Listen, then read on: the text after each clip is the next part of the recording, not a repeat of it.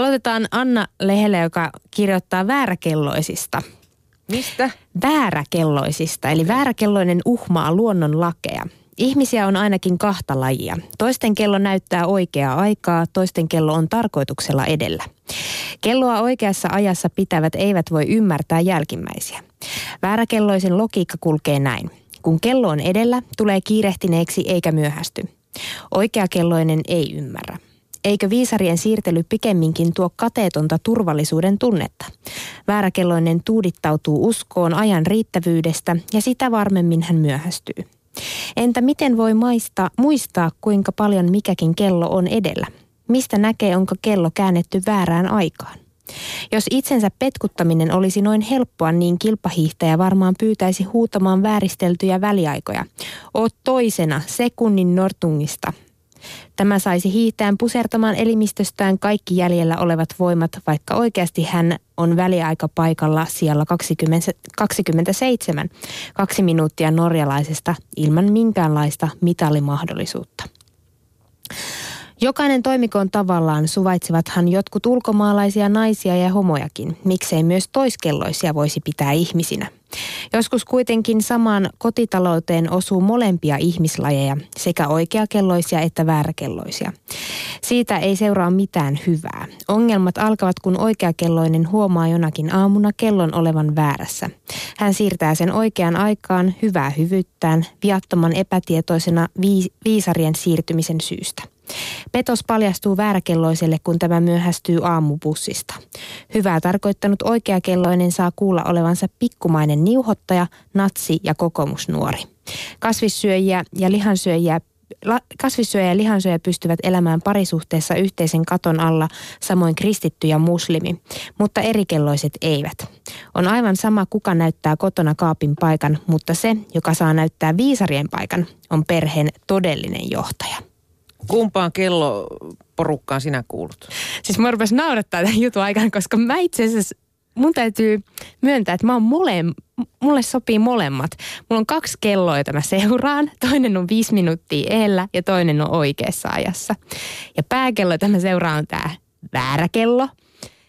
Ja sit kun näyttää, että mä kuitenkin myöhästyn, mä katson oikeasta kellosta, että ah, en mä oikeasti myöhästykään. Okei, eli sulla on tämmöinen kello toimii tällaisena niin kuin vapauttavana.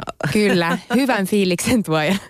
Okei, no jos mä seuraan pääosin kelloa nykyään kännykästä tai tietokoneen ruudulla vilkkuvasta. Ja ne on kyllä oikeassa.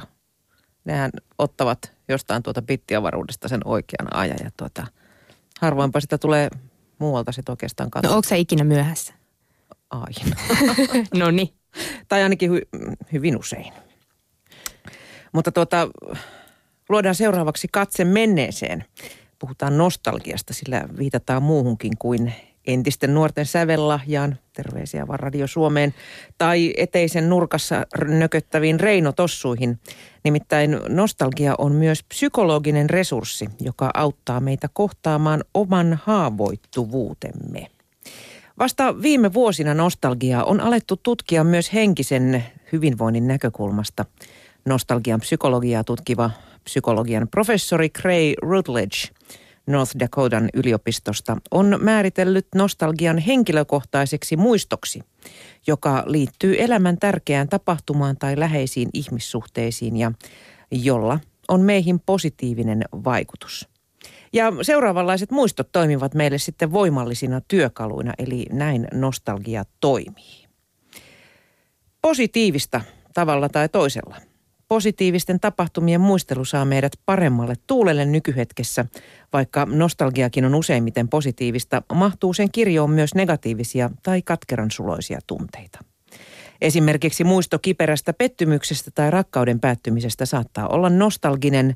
Ratkaisevaa on tällöin kokemus siitä, että selviydyimme haasteesta ja pystyimme jatkamaan matkaamme eteenpäin. Näin nostalgia johdattaa meidät aikaisemman elämänkokemuksemme äärelle ja todistaa meille, että kykenemme käsittelemään vastoinkäymisiä elämässämme. Toinen kohta, liitymme läheisiimme. Mietipä tovi nostalgiseksi kokemaasi hetkeä, keitä muistoissasi on läsnä. Ehkä koet olevasi lapsuuden kodissasi vanhempiesi kanssa, ystäviesi ympäröimänä syntymäpäivänäsi tai lomamatkalla kumppanisi kanssa. Kaikista yleisimmin nostalgia nimittäin liittyy tärkeisiin ihmissuhteisiimme ja asioihin, joista, joita olemme tehneet yhdessä läheistemme kanssa. Tämän myötä nostalgia myös lisää yhteenkuuluvuuden tunnetta. Se muistuttaa meitä siitä, että emme ole yksin ja että meitä rakastetaan. Kokeillaan tällaista, tai annetaan vinkki vielä nostalgiaharjoitukseen, nimittäin vaikka sen kokeminen on tahaton reaktio, niin sitä voi myös silloin tällöin pyrkiä aktiivisesti herättelemään. On nimittäin ehdotettu, että tällä tavoin voitaisiin hyötyä nostalgian positiivisesta vaikutuksista. Eli listaa itsellesi arvokkaita muistoja, katsele valokuvia tai muita esineitä, jotka muistuttavat hyvistä ajoista. Sulje silmäsi ja muistele, millaisiin tilanteisiin ja ympäristöihin valokuvasi tai esineesi liittyvät. Ja asioiden muistelu myös yhdessä läheisten kanssa. Kannattaa se vahvistaa ihmissuhteita ja kannattaa keskittyä myös nykyhetken yksityiskohtiin ja säilyä niitä mieleen.